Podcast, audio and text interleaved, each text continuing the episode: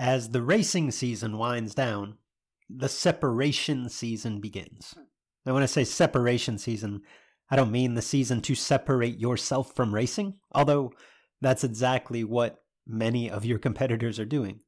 And that provides an opportunity for you to separate from the pack. Within This is Bracket Racing Elite, we focus on growth year round, but the gains, they're, they're small, they're incremental during race season for two reasons. Number one, because your attention as a racer is split, right? You've got upkeep, maintenance, travel, all the things involved with the racing season, in addition to a focus on your own growth. And because other racers are working hard at that time too. It's this time of year, this separation season, where putting in the work can really allow you a leg up on the competition.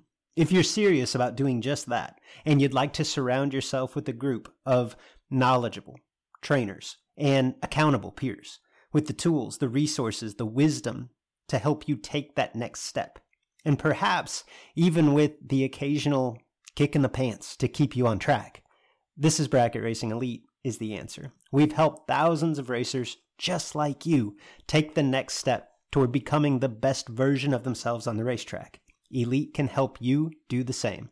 Enrollment is open as of Monday, November 27th, and it closes December 8th. Learn more at thisisbracketracing.com slash elite.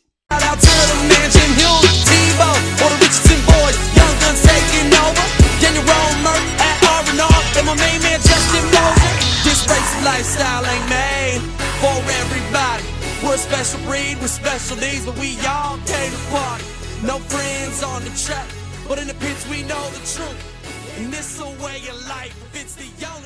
BTE builds products that you can depend on, whether it's a complete power glide transmission, a torque converter for your specific combination, or any related component or bolt on item. The professionals at BTE and Memphis Performance have what you need to succeed. Shop online at bteracing.com.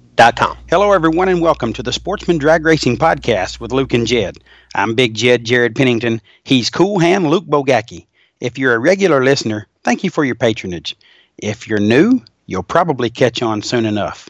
Our goal is to shed some light on the events, news, and issues in sportsman drag racing and the stars within it. Welcome back, or welcome to the Sportsman Drag Racing Podcast, where we sometimes discuss Chris Gerritsen, James Kunkel, and Downtrack Throttle Stops. Big Jed, how are you? Luke, I am well, really, really well. Things are awesome right now, and uh, getting ready to record this show here, and then uh, be heading down to Gulfport Dragway to race with Galen Rollison Jr. at the the Turkey Beach Bash. So gonna have a good weekend of racing down in South Mississippi, and can't wait to get down there and get after it a little bit. about yourself? Well, best of luck down there. I'm sure that you will have a great time, uh, as always, at Gulfport in any of Galen's races. Uh, I got to admit, I'm a little bit jealous. We'd had unseasonably warm weather up here. It, it turned this morning. Uh, it's not a lot of fun to be in Illinois right now. It's going to get worse, I think, is, is the bad part. We're, it's been so nice that uh, highs in the upper 40s feels really cold and um, it's it's going to get mm. colder. So yeah, I I'm, tr- I'm, trying to have an optimistic outlook on the on the upcoming months, but uh, waning right at the moment. Uh, before we get into today's show, Jed, I just wanted to backtrack. Um, last week's episode, I obviously wasn't a part of the interview that you did, the discussion that you had with recent million dollar race winner, the Rabbit, Kevin Brannon. I listened to it Monday of this week, I think. And um, I gotta say, I think it's my personal favorite, and I, I, would go so far as to say it's the best interview we've ever hosted on the show. Um, Kevin's, you know, KB, and obviously you were there for the the the the conversation. The it just showcased not only the honesty and the transparency that he had to just very plainly say like this is what was happening and this is what I thought about it. And you know and this is how I felt all through that just bizarre situation on into winning you know the biggest event of his life. And to just put it in like real human terms. And then of course his humility his gratitude for you know the everything that that he's got going for him to be in that situation in the, in the first place like it's just such a breath of fresh air. If you haven't listened to that like stop this show now. Go back and listen to the last episode. Uh, i i don't think there are many in sportsman racing who aren't a fan of kevin brannon to begin with but if you're not now when you listen to that you can't help but appreciate not only not the racer but the man. Like you got to check that out. I, I really thoroughly enjoyed that, Jed. Yeah, thank you, Luke. I, I did as well. Obviously, KB was the the major factor there, and and everyone's enjoyment that's gotten to listen to that, yours, mine, anybody else. But as you said, the transparency that he had, and knowing that there was nothing fake about his answers, there was nothing. He didn't know the questions before uh, the the the interview happened. I mean, I don't, we, none of us ever give the guys the questions so they're prepared. So all of that was, you know, on the fly. All of it was genuine and sincere and open and honest. It's everything you, you want an interviewee to be. And, and certainly our love for Kevin, we didn't expect any different, but it was still very refreshing. And Mark and I, when it was all said and done, when KB hung up after everything was over, Mark and I were like, you know, I think I think that's going to be pretty good. Uh, I think that that went extremely well, and was excited about putting it out. And you know, then to hear your feedback and feedback from some others uh, just certainly validates exactly how we thought about it. So, uh, really enjoyed it. I, you know, I've heard both of us be a part of some really good ones on the show. So, um, you talked about it being the best. I'm not sure where it ranks because there's been some really good ones that both you have done, and, and I've been fortunate to be involved in. But it had to be way up there. It was awesome, and I really enjoyed it. And uh, certainly shout out to KB for being so open and honest and uh, so genuine and sincere through it all. On that note, Jed, if if we if we remove last week's discussion from the conversation, just off the top of your head, one guest of this show that was maybe like the most fun or the most memorable for you? Well, not one that I was a part of, but Bastianelli. Uh, you know, that was that was my favorite, uh, probably up until KB. Uh, but you know, it's hard to rank your own interview, one that you've done, as your favorite. So I still think Bastianelli was my favorite. I mean, y'all y'all just seem to have a really good time. But um, I, I would say for me, that's it. I'm glad, and you know, you're obviously not the typical listener, but I'm glad that someone that listened to that interview thought that because, as you might imagine, trying to keep up with Danny as the the the, the facilitator of his conversation, full right. So I'm glad that it came off well. It, definitely a lot of fun, as uh, as you might imagine. I think the one that sticks out to me just because. Um, I don't know. Like I've I've had a personal relationship with Edmond Richardson for 25 years, but I don't know that he's ever really opened up or been quite as honest or transparent with me eh, as he was when he came on the show and just the stories that he told taken back in time like I just I left that conversation grinning ear to ear, and I think I grinned all weekend afterward, just thinking back to that hour and a half. Like that was one that that really still stands out to me. That was a lot of fun having Biggie Young. That was definitely a good one as well, no doubt about it. All right, so let's transition into this week's show. Um, we're to the point in the season where I got, I guess it's fair to say, I know that there are some races left on the schedule but it feels like big picture, like all the races that really mattered are kind of over, right? I mean, the all the yeah, and the the NHRA season just wrapped up. Um, obviously, there's some loose ends to tie up, and there's some big money uh, events still on the calendar. But by and large, like it feels like that point where we can kind of take a deep breath and go, "Whew, we we got through the 2020 racing season, the season that at times we thought may never happen. We got through this last four to six weeks of just unprecedented stacking of big events, huge money events, NHRA events. Like there was multiple things to keep up with every single weekend. Um, it's been exhilarating, but at the same time, at least on our end, like kind of taxing to try to keep up with all of it. And uh, that's where we'll go today. We're going to dedicate this show to the NHRA finale. Um, the, the season long points chase. We're going to break it down class by class, obviously highlighted by this season ending stretch in Las Vegas. So we're going to go through class by class in the Lucas Oil series. Plus, towards the end of the show, we'll tie up some loose ends uh, just because in this melee of uh, what's been a month long stretch, we've missed really reporting at all on some of the the bigger races that weren't uh, the millions essentially. So we're gonna we're gonna pick up on the the Vegas Fall Fling, talk a little bit about that as well as the SFG uh, World Series in South Georgia. Plus, we got a couple of random notes to close out the show. Yeah, it's going to be a great show. Uh, you guys are going to enjoy it. It's got a little bit of everything in it. So sit back and uh, enjoy the next, I don't know, hour and 20 to 30 minutes or so. Before we do, Jed, I'm going to tee you up. But first, PJ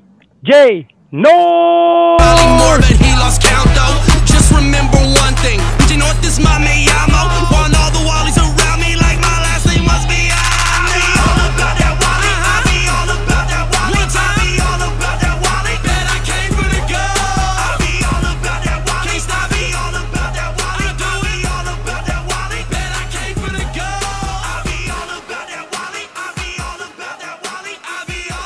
Big Jed, the NHRA Lucas Oil season came to a close last week with the final divisional event, Division 7 event in Las Vegas. Champions have been crowned, drama has subsided. We're here for the show. We're going to go through it class by class. Yeah, I know this is kind of where you geek out a little bit, Luke, and uh, you follow this obviously a lot closer than I do. But I was able to pay enough attention to see that, that there were some pretty cool stories in these championship runs. So looking forward to talking about it. No question. And and no better story, no better finish in 2020 than that in Top Dragster. So let's start there. I broke this down a little bit in the the intro to last week's show, but I'll rehash relatively briefly. Coming into the season closing events, we'll, we'll take that whole three week swing at Las Vegas. Anthony Bertozzi came in as the leader, barely. Now, keep in mind, even prior to getting to Vegas, reigning world champion Danny Nelson staged for the final round at the Dallas National event.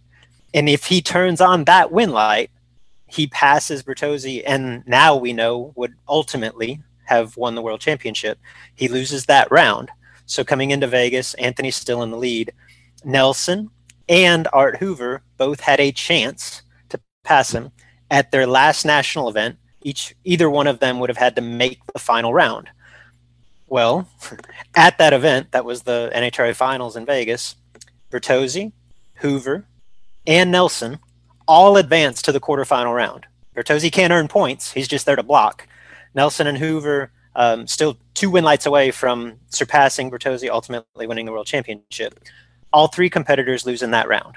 So we're ready to put the crown on Anthony's head, but not not so fast. There was one driver still with a mathematical shot. It was Bradley Johnson from Denver. Bradley coming into that three week stretch in Vegas was completely off the radar. Had one of those, his chances were mathematical, and that's all. He had to win all three of the events at Las Vegas, and no one could pass Bertozzi, basically.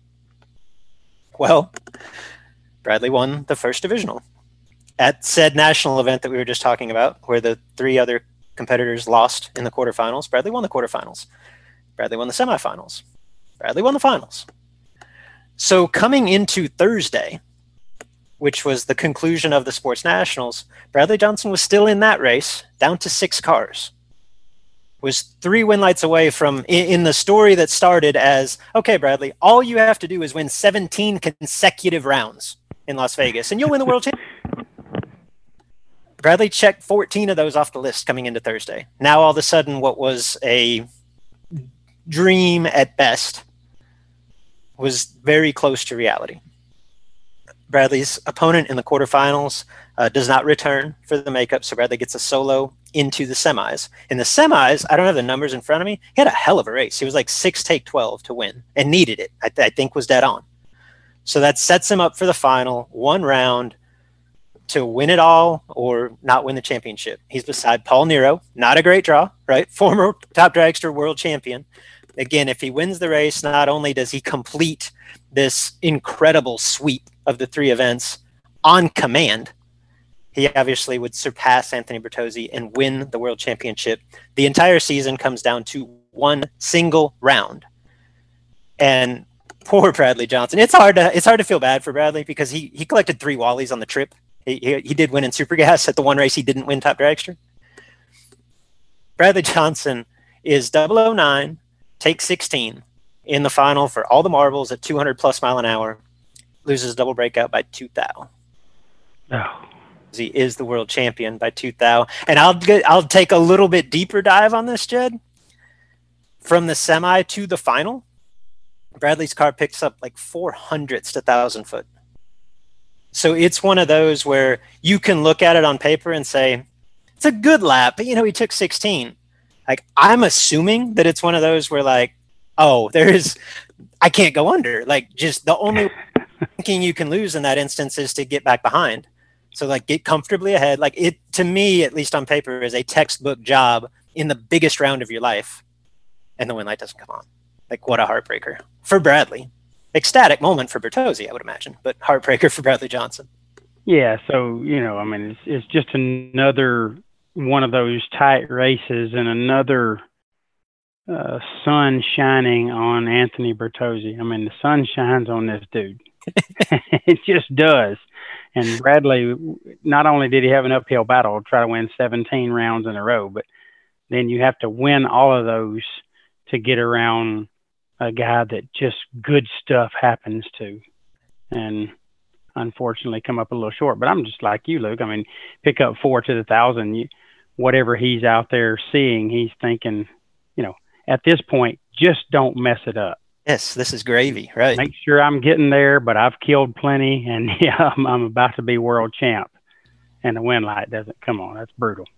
the uh, to your point on Bertozzi, I mean, obviously, Anthony's living right, right? I mean, he, he finishes the season. He he led from wire to wire. Let's take nothing away from him, but he does finish the year, and, and it's an odd year. We'll get into this as we go through.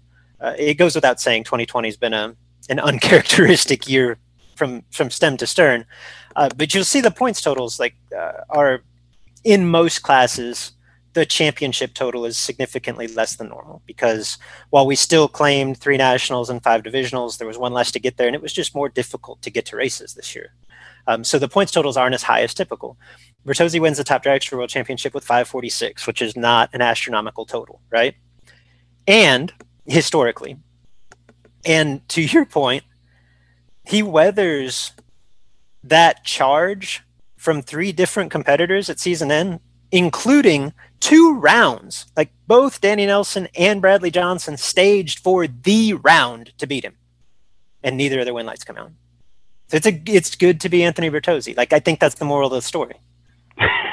no doubt about it. Uh, and you know, like you say, you got the the reigning world champion that that has a, a well better than a mathematical chance. I mean, he's got a legitimate chance to win during that last two or three race stretch. And you know, the the the one that won it before him is in the middle of this thing trying to keep Anthony. I mean, you know, how fortunate can you be that that you've got a, uh former world champion in the category uh, battling out this final round? I mean, just how fortunate!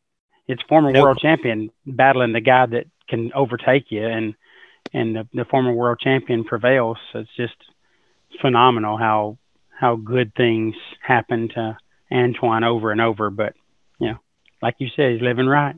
Well, the That's his he rolls, dog. Final round in Dallas, where Danny Nelson, if he wins that round, he's he he surpasses Bertozzi, ends up winning the championship. His final round opponent was uh, a Division Four racer by the name of Scott Barker, who laid down like nine total. Like how often do you see that in Top Dragster? He had he had some Never. right? He had some help. So um, one one other interesting note from this, and it and probably again just uh, just defines uh, Bertozzi's fortune. Bradley Johnson ends up ends the season two single points behind. Right, that's obviously less than one round of competition. Bradley Johnson attended two national events. You get to claim your best three out of five. If Bradley Johnson simply stages for a qualifying run, at a third national event anywhere. He doesn't have to make the show. He doesn't have to stage first round. He doesn't have to win a round. If he just gets 10 points for showing up, he's the world champ. Unable to do it in this uh, 2020 season. Yeah, so pretty wild stuff. Absolutely brutal. All right, let's switch gears to top sportsman, the other fast bracket class. I think the last time that we talked top sportsman, Darian Boesch was uh, in a bit of a dogfight, a three-way fight with Alan Firestone, and I'm drawing a blank on the third. Sorry. Um, but Boesch pulled away relatively quickly on the heels of a race that he'd basically already won. Um, what wasn't showing on his tally late in the year was the Atlanta national event where he had advanced to the final and it and wasn't able to finish. They ended up concluding that at Houston. He was running Sandy Wilkins, who didn't make the trip to Houston. So Darian made a solo for the win, and basically when they added those points to the ledger, uh, no one could catch him. He ended up winning by a relatively comfortable margin, uh, 55 points over Alan Firestone. Darian, young racer out of Louisiana. Um, I believe Darian's in his early 20s, has had success in Top Dragster, obviously now success in Top Sportsman. This is only his second full season in Top Sportsman and uh, drives to a pair of divisional wins in his home division, Division Four, a national event win in Atlanta, and obviously his first NHRA Lucas Oil Series championship.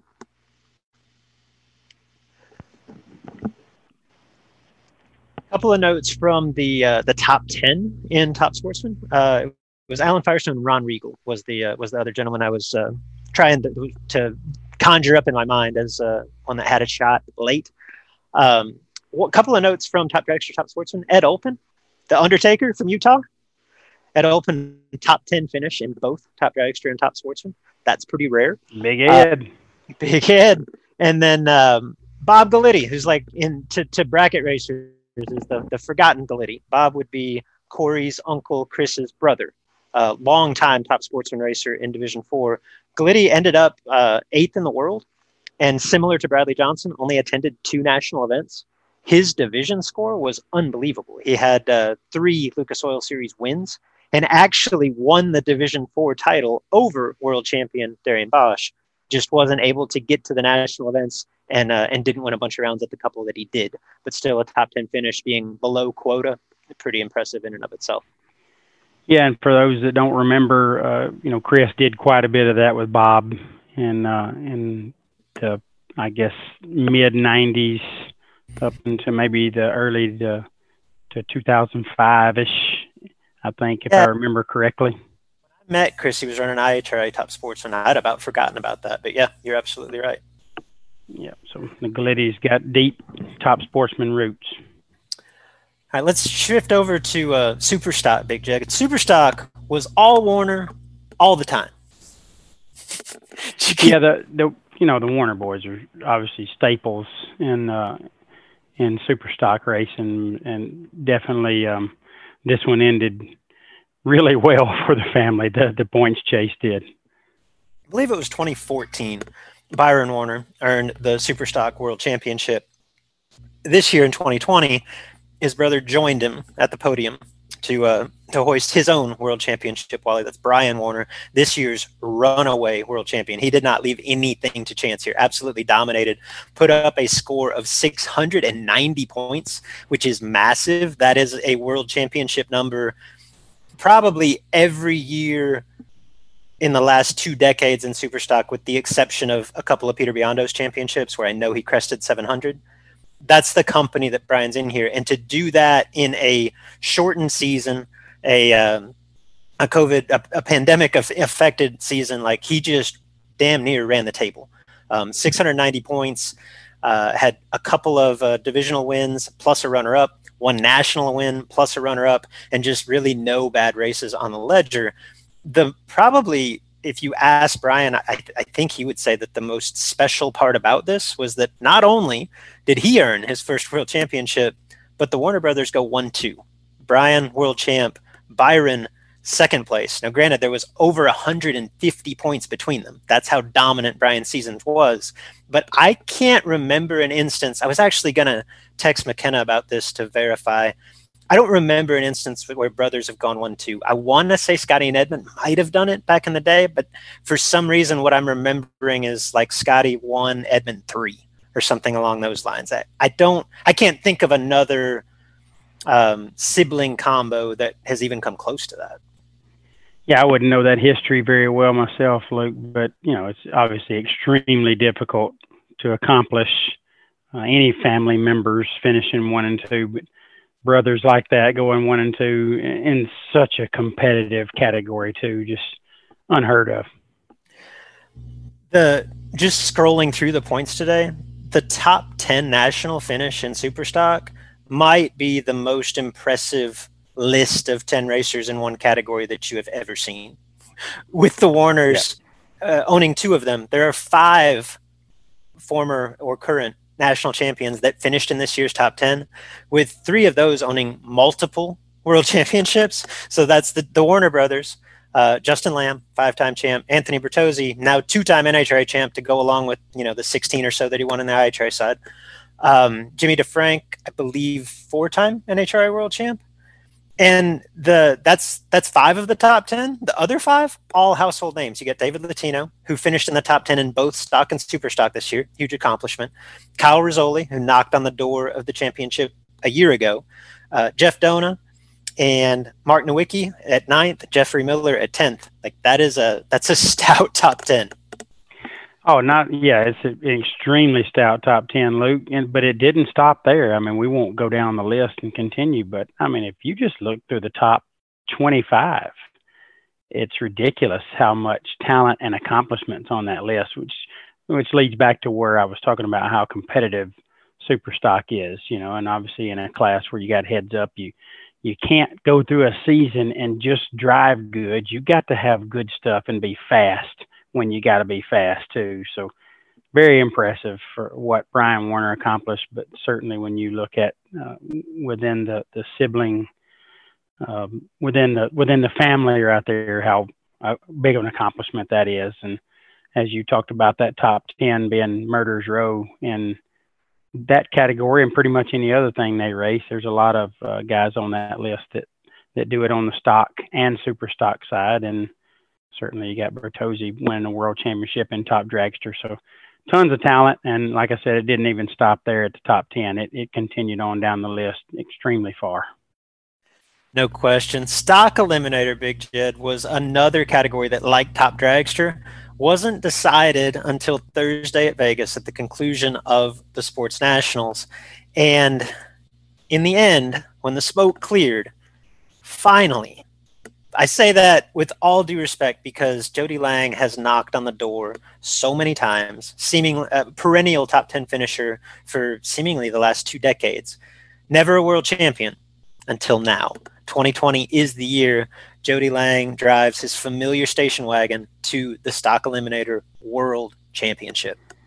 Yeah, great to see Jody accomplish that. You know, um, you you see a lot of fancy high dollar cars out there anymore in the in the stock and super stock categories but stock is you know it's becoming late model cars that are injected and really fast. And good to see Jody you know take I won't call it economy. I know he spent a lot on it and and made it as good as he can but it's good to see him take normal average stuff out there what you used to see a lot of and and get it done. That was I mean, you're talking about one of the most talented guys in the class. He's raced looking out the back window pretty much his entire stock career, and, and to get that done was very impressive and, and good to see. As you said, he's knocked on the door a lot. Yeah, to your point, not to disparage Jody's equipment by any stretch, but I think the list of racers who could win with any degree of, of regularity in that category in simply a car that slow is very very slim. And the the number of racers that could uh, consistently perennially finish in the top 10 contend for a national championship even 10 years ago in that class much less today. I mean the the what jody lang's looking at in the other lane has changed monumentally in the last decade.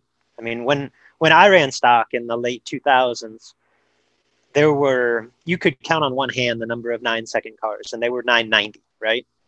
Now you've got the the late model factory cars that are oftentimes dialing at times deep into the eights, and even the, the quote unquote slower ones run like 10 mile an hour more than your typical nine second stalker. Right? yeah.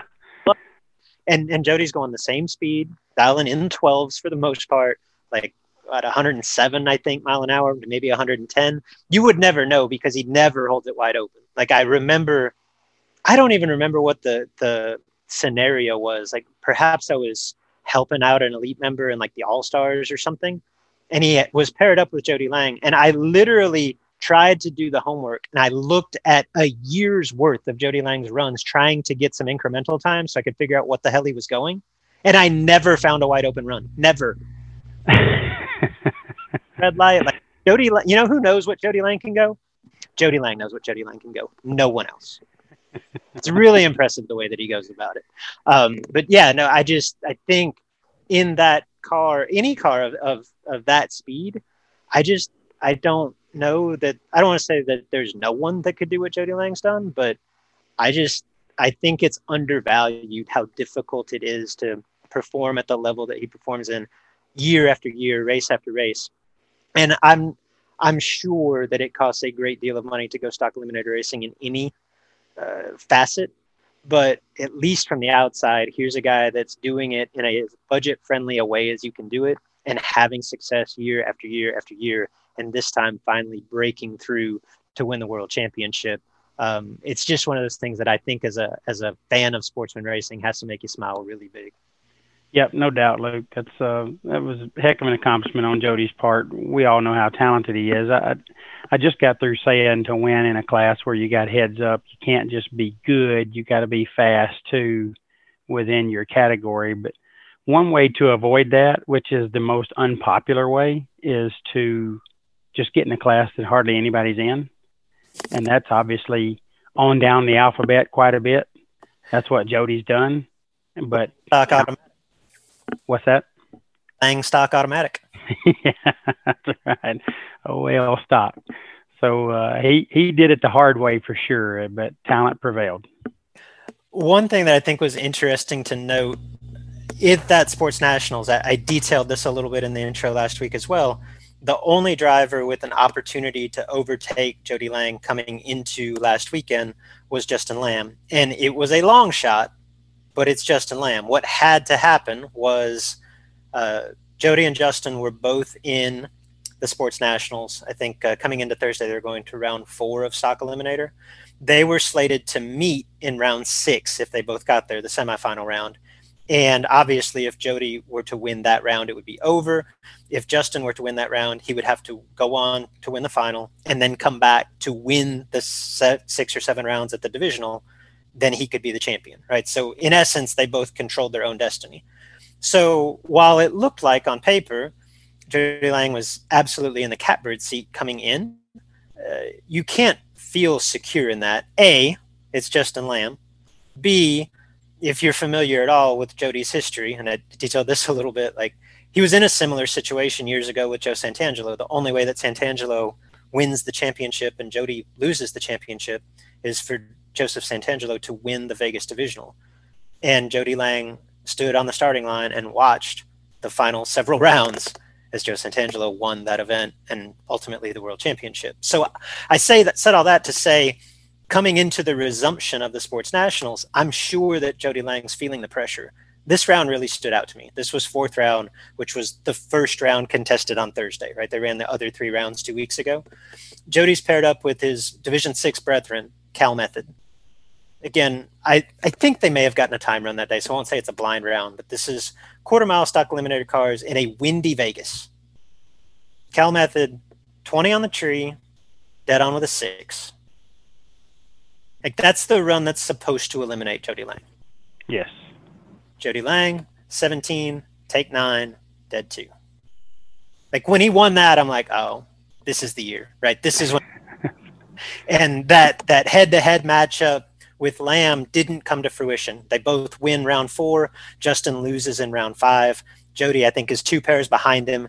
When he sees the win light come on in the other lane, he knows he is the 2020 NHRA World Champion. But Jody Lang does not stop there. He goes ahead and puts icing on the cake by turning on those last three win lights and not only winning the championship, but also winning the JEG Sports Nationals, just as an exclamation point on his championship season. Yeah, good for you, Jody.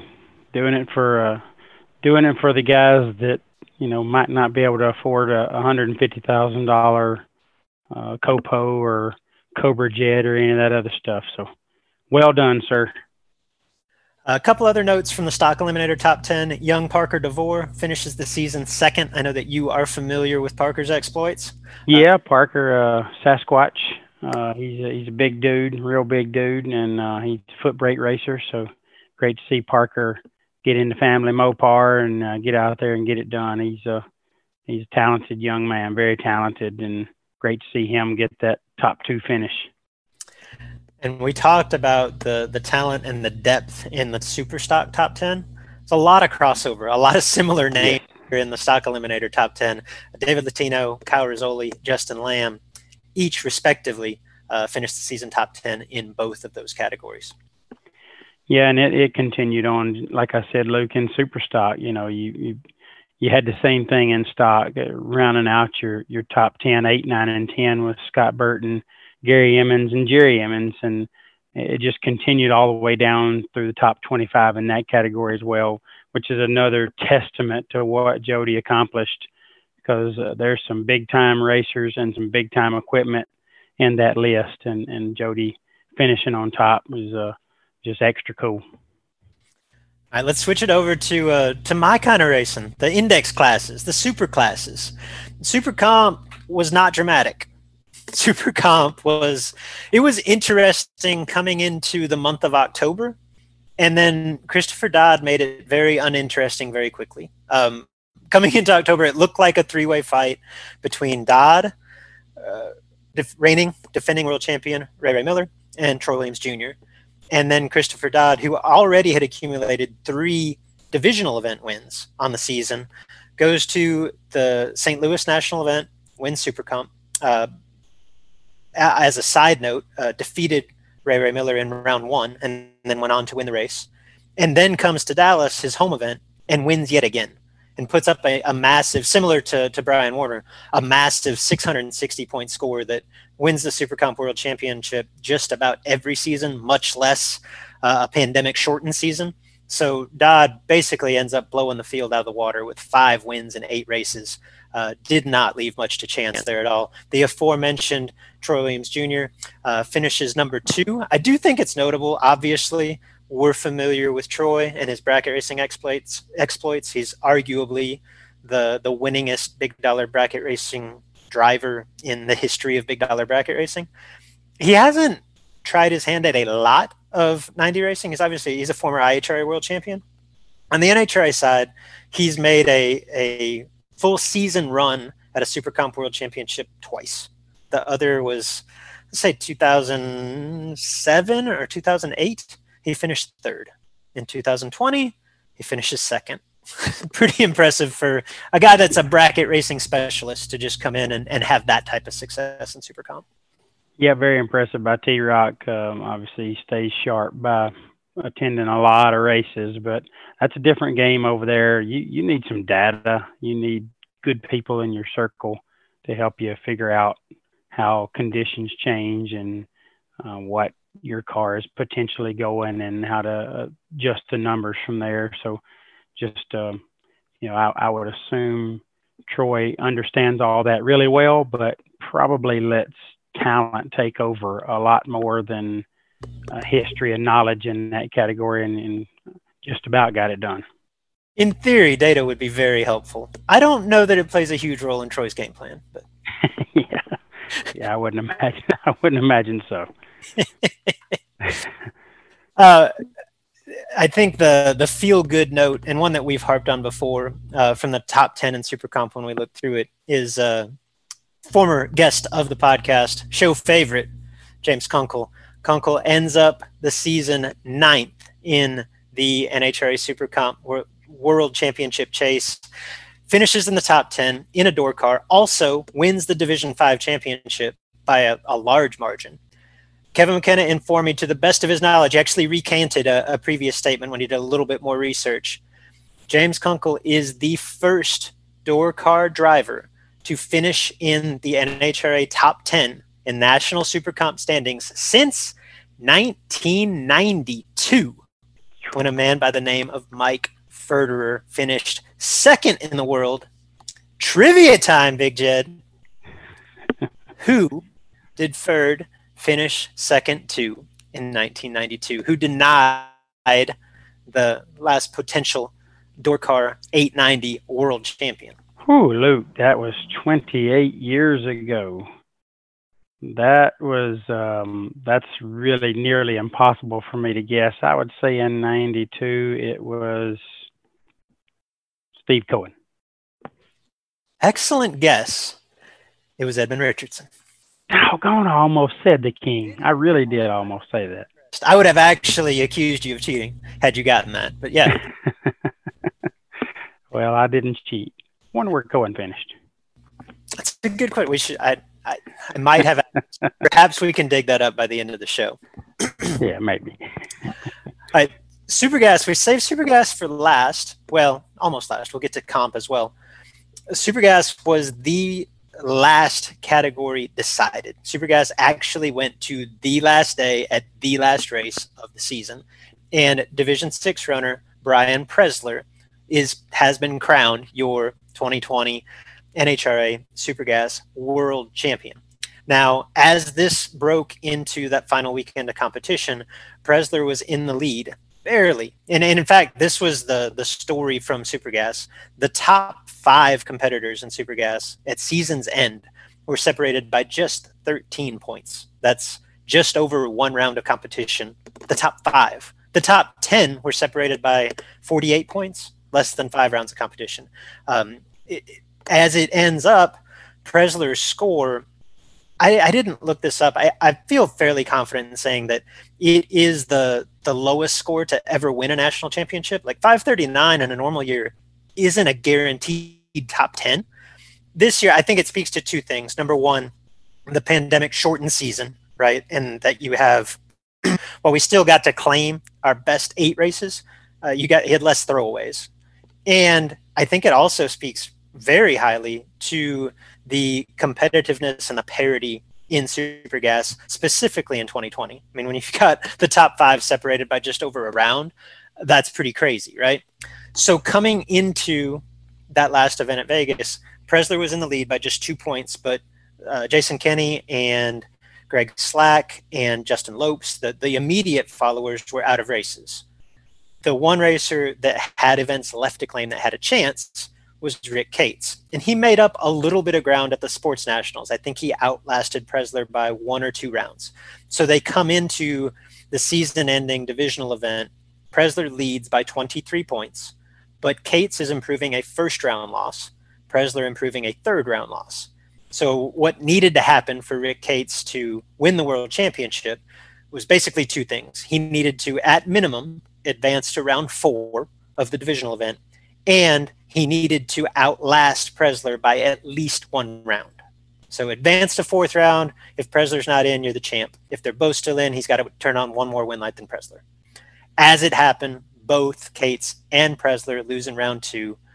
Presler gets the world championship. As I said before, if that name sounds familiar, Brian Presler was also the number two finisher in Super Comp a year ago behind Ray Ray Miller. So he's no stranger to the championship chase and absolutely came through in the clutch, winning the divisional event like the first leg of Vegas. Winning that race took him from outside the top 10, vaulted him into the lead, a lead that he was ultimately able to hang on to. Interesting note when you zoom out a little bit on Presler's season, Jed. Like I said, 539, not a not a monumental score. Obviously, a world championship score in this season. His divisional score was amazing. He had three wins. I believe he had 440 points in division, which is chalk it up division championship any class any year.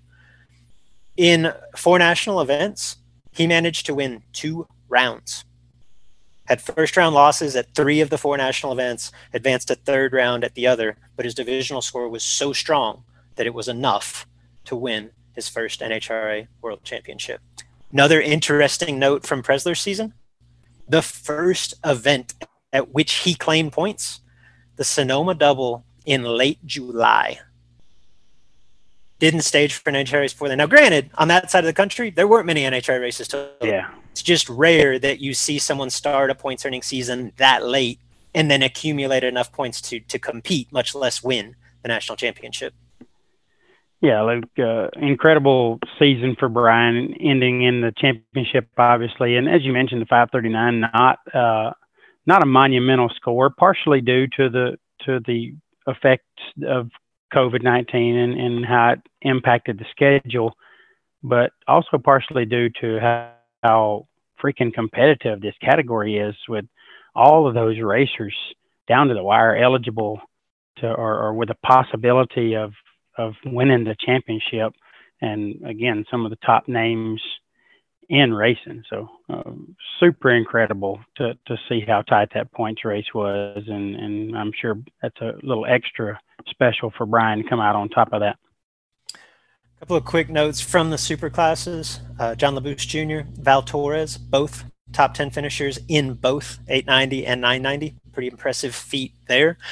Uh, one thing I want to circle back on, and uh, our, our loyal listeners, hashtag loyal listener, will attest uh, when NHRA first got back to racing, I went out on what I didn't think was much of a limb and said, this year's world champions will come from Division Four and Division Two, simply because they'll get to make all the races due to government restrictions, like the the the landscape of racing. Like that's what it looked like in May, in June, in July. Brian Presler and Jody Lang, and to a lesser extent Brian Warner, absolutely making me eat my words. Right?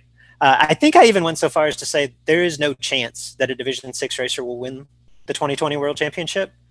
Two Division Six racers won World Championships in 2020 which is actually kind of astounding because as we've talked about in the past jed it's difficult to win a championship from that part of the country for a couple of reasons one oftentimes the divisional events are short rounds so even a win doesn't net as many points as say a win in other divisions and then you've just got the the landscape of the west coast and how difficult it is to simply attend five, six NHRA national events from, say, Seattle. As I look back on 2020, the national event thing was absolutely an issue for both of even those champions. Each, both Presler and Lang, um, you could claim your best three out of five national events. They each were only able to make four national events on the season, and only able to make that many because Vegas added a sports national late in the season, right? So they're both one national event shy of filling the full quota.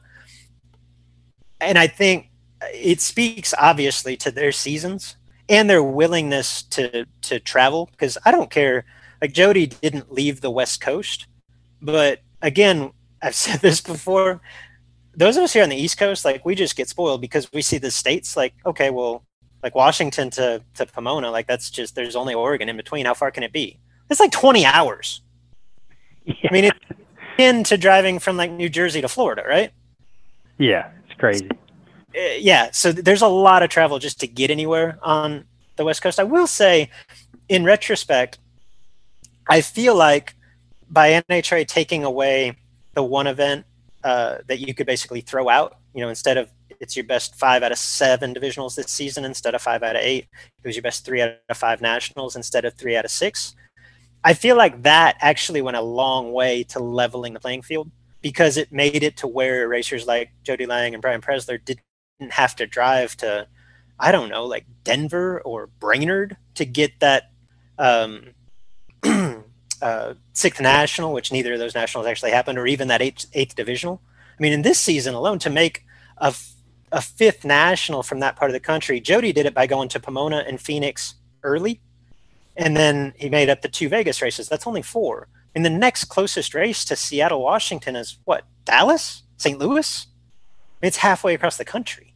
Um, I think by shortening it one event in both, it actually, uh, in retrospect, it was a really good decision by NHRA because it leveled the playing field and gave the racers from that part of the country a shot. And obviously, Lang and Warner were able to, Lang, Warner, and Presler were able to take advantage of that opportunity. Yeah, and and you know, just showing how things kind of got normal again. There's a lot of geography covered in that top 10, 12, 15 spots too, Luke, for people that, that had a legitimate shot at winning it uh, pretty much across the country. So good decisions on NHRA's part, the way they, they set the schedules and, and change their change the, the claims to help everyone have an equal shot. And it obviously proved to work out very well. Yeah, I would say it's safe to say, and, and also not surprising to say, that the de- decision makers there deserve a lot more credit than I'm typically willing to give them. and I don't think Likewise. Uh, competition eliminator, we don't normally talk about a whole bunch, but Craig Bourgeois clinched relatively early. This was interesting going into Houston. Uh, Bourgeois won Houston and clinched in the process. Uh, and and everything after that was just in the aftermath. He ended up winning by a relatively comfortable 70 points. It's Bourgeois' second NHRA national championship. And we were talking about Pretty this much. a little. Pretty gotta be- much dominance in that category. Yes, in, in I don't know. There's a lot of cool cars in comp. I want to say the coolest car in comp, but Brad Plourd might argue with me. Yeah, I imagine, Unique. I And imagine Plourd might think his buggy's the coolest car. I think just about everybody in comp probably thinks that their whatever their chariot is the coolest car because there's a lot of unique one-off stuff in comp eliminator but there i i don't believe there is another car in competition eliminator that has front tires that measure larger in circumference than those on the front of my motorhome and craig bourgeois has me covered there. Uh, tire and recorded his and he's in a fast slingshot dragster that pops a wheelie. Like it gets a ton of cool points a ton of cool points. Yeah, it is cool. All right. We don't normally spend a lot of time talking about um, division championships, but I just I I had some time on my hands today. I was scrolling through, and I thought there were some noteworthy um, divisional champions in 2020 that I wanted to shed light on. First of which, out of Division Four, Aaron Stanfield. Like, how about the year that this young man has had? If you're not living under a rock, you realize that Aaron Stanfield not only won the factory stock world championship this year in relatively dominant fashion. I think he won the last three events. He also won his first NHRA Pro Stock event uh, late in the season. Ran Pro Stock for at, at, for most of the season. In addition to all that, as if that weren't enough, he's also your NHRA Division Four top dragster division champion. Like what a multifaceted skill set. I mean, the Jeg Coughlin comes to mind. Was he won uh, NHRA national events in like six, seven different categories? Uh, to do what Aaron Stanfield has done this year, I don't know that you can get three more divergent vehicles to drive. You have a low six second nitrous assisted dragster in which you're using a delay box leaving off the top bulb. A factory stocker, I think factory stock's on a pro tree, but I think you have to foot brake. Wouldn't swear to either one of those. And then obviously pro stock, which is in a, a a field of its own, and to display the talent in each of those three cars. That I don't know how old Aaron Stanfield is, but he's under 25. Really impressive. Yeah, it is super impressive, Luke, and you know I'm I'm loving what Aaron was able to accomplish, but I'm also loving this this pro stock to, to traditional bracket sportsman racing uh, happening with a lot of people. I mean, I've seen Bo Butner at several races here late in the season. You got Jeg, which obviously does his share of both. Now Troy Coughlin Jr. doing his share of both. Uh, Dave Connolly not not currently occupying a pro stock seat, but could get in one right now and be competitive, and and does his share of bracket racing. So I don't know if the bracket racing is perfect for keeping your skills uh, sharpened in the pro stock world, but I'm loving how much of that we've got going on within that category. I thought it was ironic too. It was Aaron Stanfield that that ended the the pro stock career of Jeg Coughlin Jr. Right? They ran in round one um, at Vegas, and Stanfield got the nod on a hole shot, which is an ironic way for Jeg to end his pro stock career. He's the he owns more hole shot wins in the class than anyone, and I, and I think by like double the margin. So it's I, I felt bad that it ended that way because that's so uncharacteristic. And yet at the same time, from Aaron Stanfield's perspective, like it almost felt like a bit of a passing of the torch, right? I mean, not to say, not to put the expectation on Aaron Stanfield that you're going to have a, a Jeg Coughlin Jr. type career, because that's not only a Hall of Fame career, like a, I don't know, top, it's it's Glidden, it's Shepherd, and it's Jeg, right? Like top three in the class all time, probably. Probably, yeah. I don't want to saddle Aaron Stanfield with that, but if there was somebody that was going to beat Jeg on a hole shot to end his career, like it, it feels fitting that it was Stanfield. Yeah, and as you know, obviously did not end the way that Jeg wanted it to end there, but um, man, you gotta you gotta walk away from that career looking back, going, heck yeah. I mean, I, I he, you know, I'm sure Jeg was uh, very confident in his career and expected to win, but when he looks back at what he's accomplished in that category, and and now that it's all over, he he's got to really be honest and say he accomplished probably more than he ever dreamed of. It's it's been an incredible pro stock career for him. Yeah, I wasn't really going to use this platform to wax poetic on on Jeg's pro career, but I just think it's cool from a sportsman racer standpoint. I think I speak for just about everyone when I say this, but Jeg was always the guy that I rooted for, even before I knew him. Like I'm, I'm glad to call him a friend now, but I was a fan long before I was a friend. And I always rooted for him because I thought that is the image of what a, a sportsman based racer is capable of in that class. And I feel like we as a group, sportsman racers, really saddled Jeg with expectations in that regard.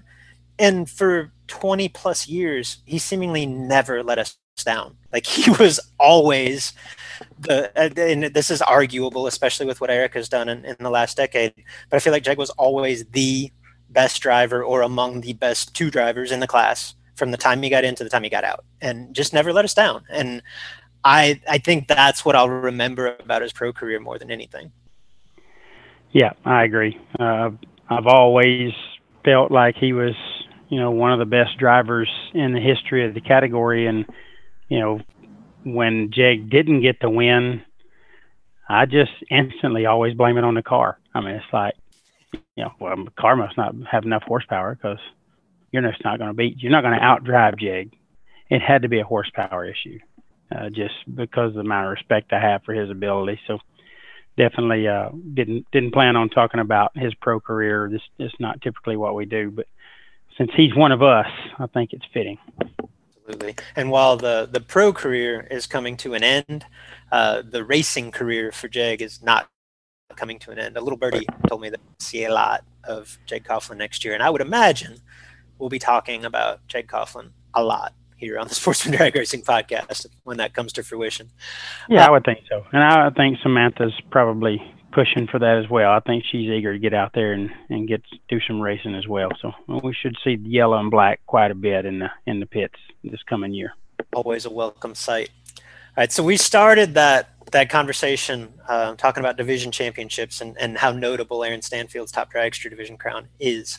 Uh, another one that stood out to me, Trevor Larson, who hails from Minnesota, is your Division Seven Super Street champion. That's, Luke, that's hard to do. I saw that and I thought, wait, wait, what? And I on the ledger, the story gets better.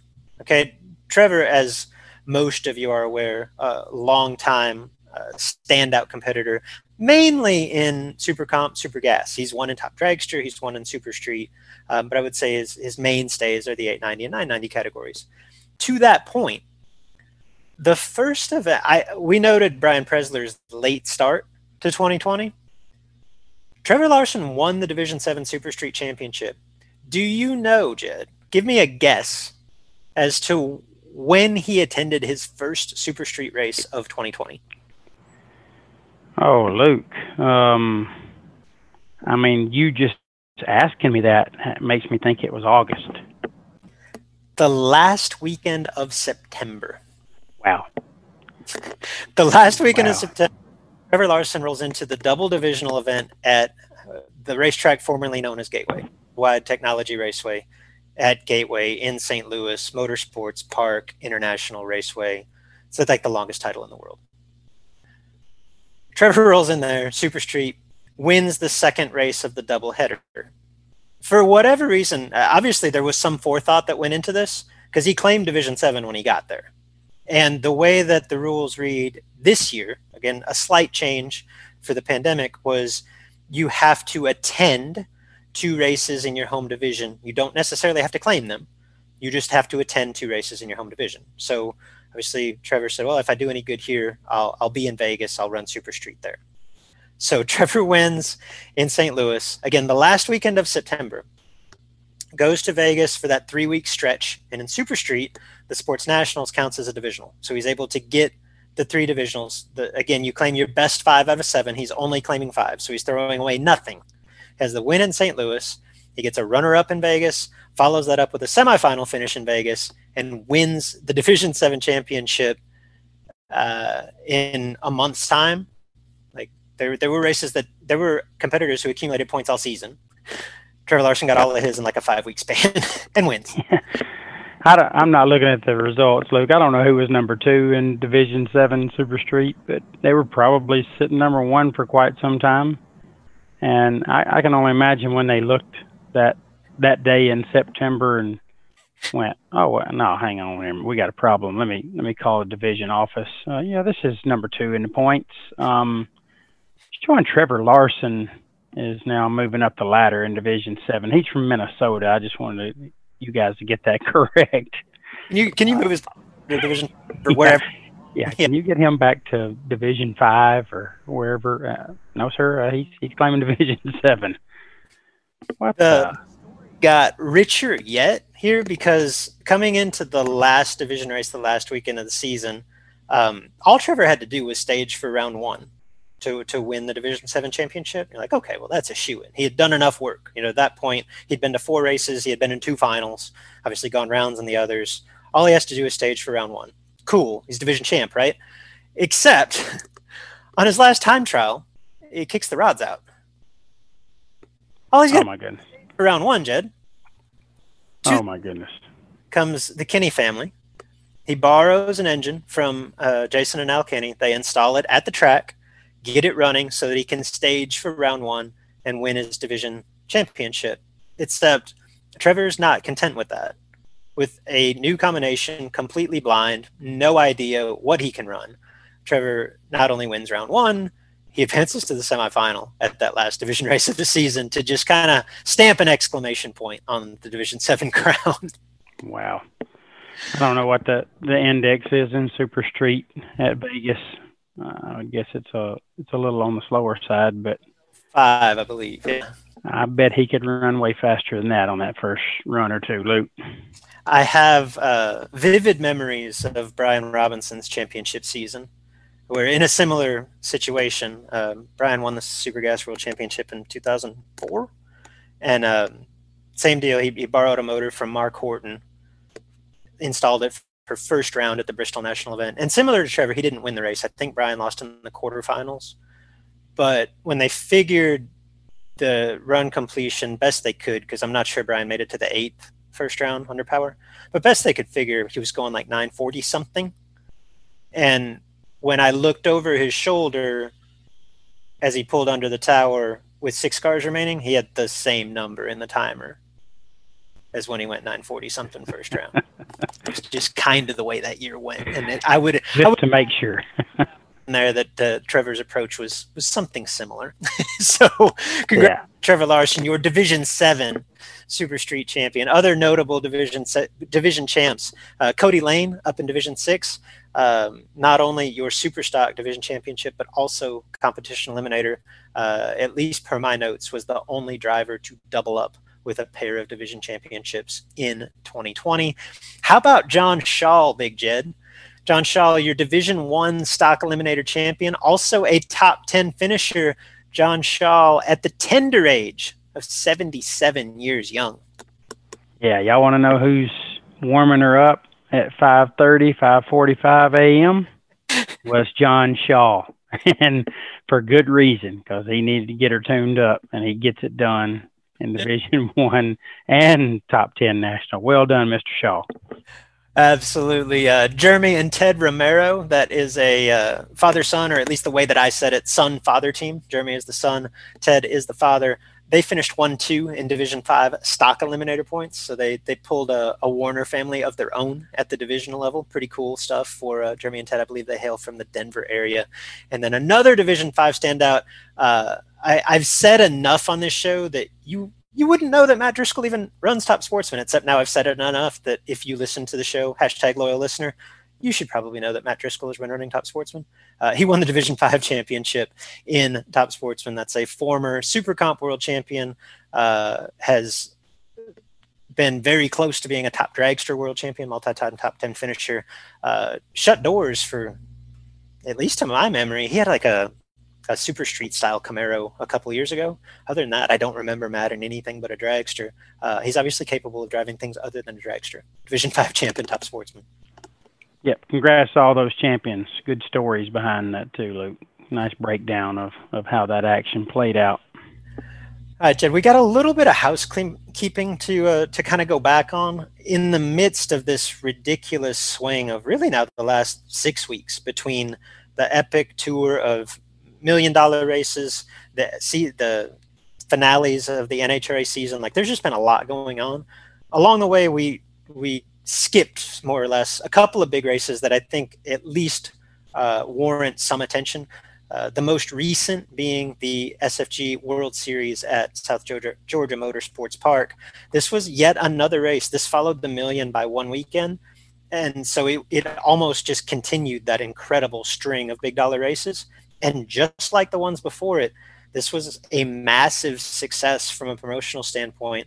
There were 500 plus cars in South Georgia for the World Series throughout the weekend. Uh, another impressive showing for SFG. Yeah, no doubt. Great turnout by them. Definitely had some weather challenges um, with the hurricanes seemingly happening, Luke, uh, every weekend, and there's there's another one out there currently. But uh, those guys battled through it like they always do, and it turned out to be a really good event. They they had a, a little ten thousand to win. A little shame on me. They had a ten thousand to win, kind of a warm up race to get things started. Uh, took them a little while to get that done, but in the end, Luke Jesse Garcia got the win over often confused Lester Adkins.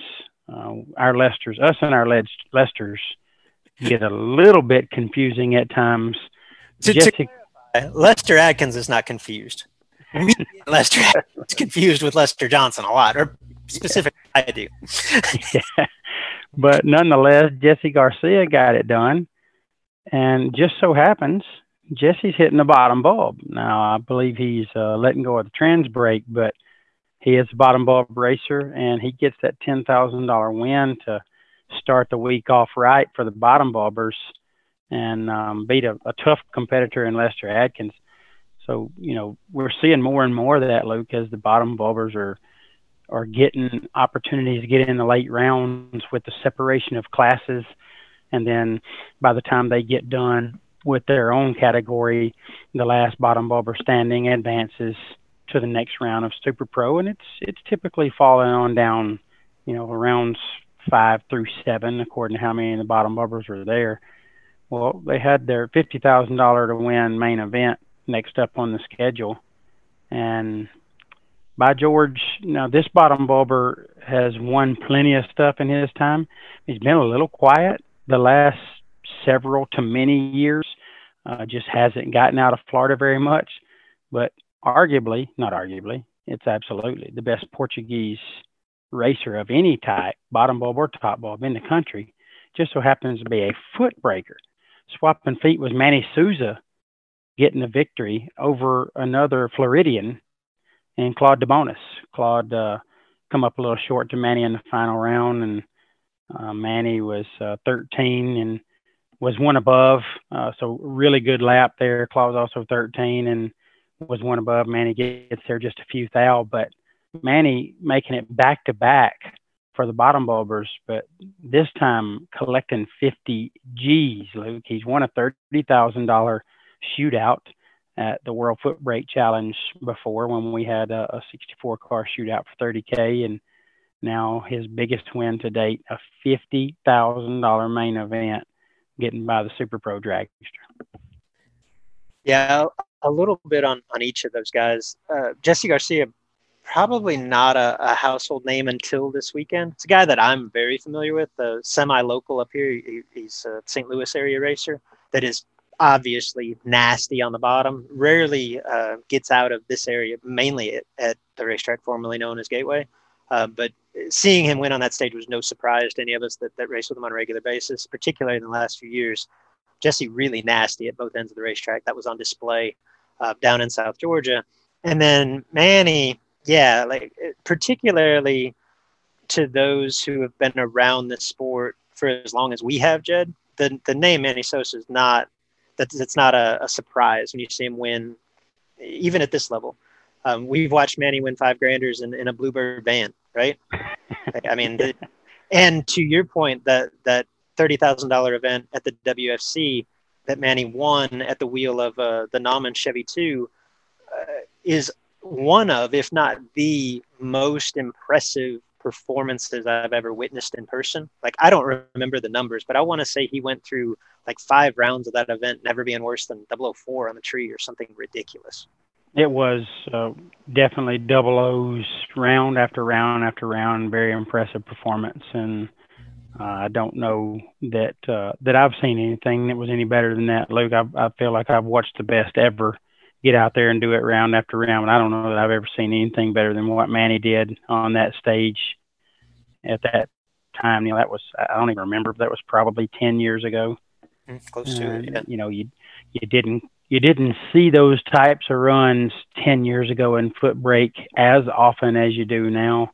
But that that stretch of runs he made in that shootout be competitive in any time era uh, that that you can think of, and especially today. I mean, obviously, it doesn't get any better than that. And got that big win, but a fifty thousand dollar payday for the foot breaker was huge, especially uh, Manny. You know, a guy that hasn't got out and and done it on the big stage a whole lot lately. So very proud to see him get that win. It was really cool. And um, as we talked about, they've had they had quite a bit of weather challenges. So they took the two twenty thousand dollar races that were surrounding that fifty Luke and combined them to pay forty on the last day, and things ended really well. And Howard Westbury, uh, a guy that's got a Nova uh, similar to mine, you know, uh, similar ETs and stance, uh, gets it done over Dangerous Don Hansen. And Don, a guy that's been doing it for a long, long time, had uh, a few birthdays since his racing career started. So,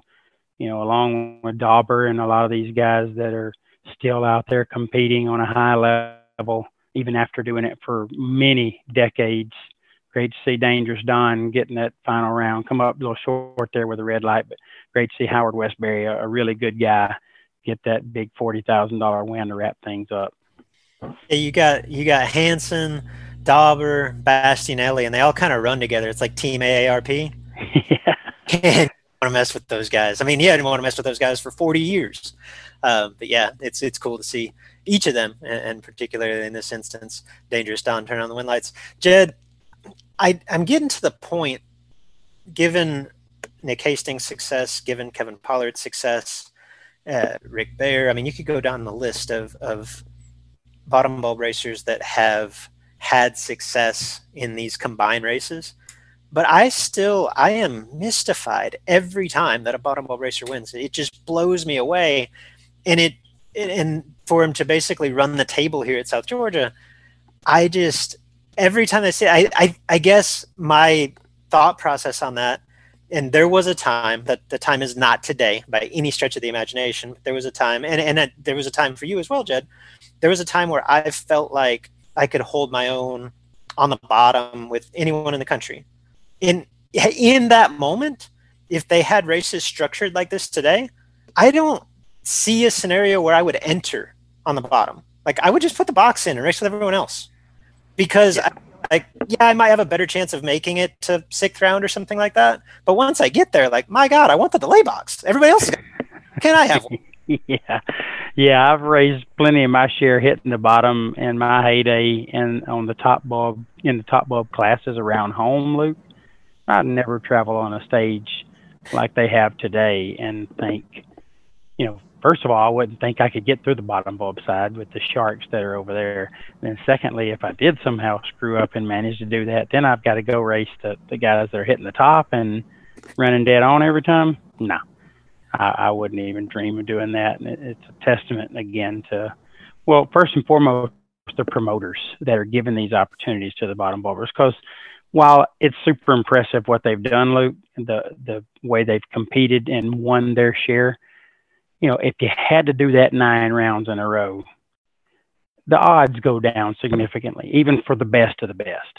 So shout out to the promoters that have created the formats that are allowing these bottom bulbers to get in their rhythm for five, six rounds and then jump over there with what's left in Super Pro and take their shot at this big money. And a lot of them, the, the Kevin Pollards and Nick Hastings and those guys that that have got their share of that big money is cool to see. But um, definitely a testament to their confidence and their ability level on the bottom these days to go out and compete on that stage with the you know the same investment that everybody's having to make to compete for those big prizes and they're doing it battling each other tooth and nail and then rolling over into the super pro side and collecting some big checks uh, i couldn't love it more now to your point on the on the promoter end this is now beginning to have an impact, maybe slightly on a smaller scale, but similar to what we saw when they began dividing door cars and dragsters. Like it brought, at that time, I felt like it brought the door cars out of the garage, out of the barn. You know, I mean, they that oftentimes didn't feel competitive, got them back out racing. And now, at, at seemingly most of the races that I go to, the door car side outnumbers the dragster side at these big big dollar events. Yep and now I, I just feel like and, and a lot of it is due to the success of the Kevin Pollards and Nick Hastings uh, on down the line, seeing these guys not only get through the bottom box, bottom bulb portion of the field, but then go on to win the big money. It just seems like we've got this influx now of, and, and I guess for the most part, it's kind of a traveling crew made up of mostly the same racers at most of these events. But you see them easily filling the the no box portion of these fields and really dramatically improving these events for everybody. Yep, I agree. You know, it's obviously helping their car count, is creating more entry fees coming their way, making it a little easier to pay these big purses, and you know, creating a an opportunity and and a, a format for bottom bulbers that you know they wouldn't have take, been able to take advantage of, uh, you know, prior to the last five years or so. So really enjoying it. Uh, the only thing I, I guess I would like to see different because I think it's keeping some of the, the foot brake racers out of the game is to have a format that would allow the deep staging, uh, the deep staging foot breaker to compete and then fall in with the top bulbers and still be able to roll it deep. I think a good conversation with your opponent would eliminate any games and and create you know an opportunity for some more people to get involved. So I doubt I'll ever see that, Luke, unless Steve and I or, or maybe uh, Michael Beard and Anthony Walton or, or somebody like that does a race of this magnitude. I, I don't think the promoters are willing to go that far, but hopefully somebody listens and sets it up where maybe some uh, some ace deep stagers can come out and take their shot. I agree in theory, but I, I'm with you on the hurdles of that. Like, I just think it's a tough sell. You, myself, anybody that's had any bottom bulb experience racing against deep stagers, this this would not be an issue. I just feel like there are so many top bulb racers that have never done that, that have never seen someone deep stage in the other lane, that, and I don't mean this in a negative manner, are just ignorant to how that would even work and look. I, I just, I think it would be a really difficult thing to actually pull off.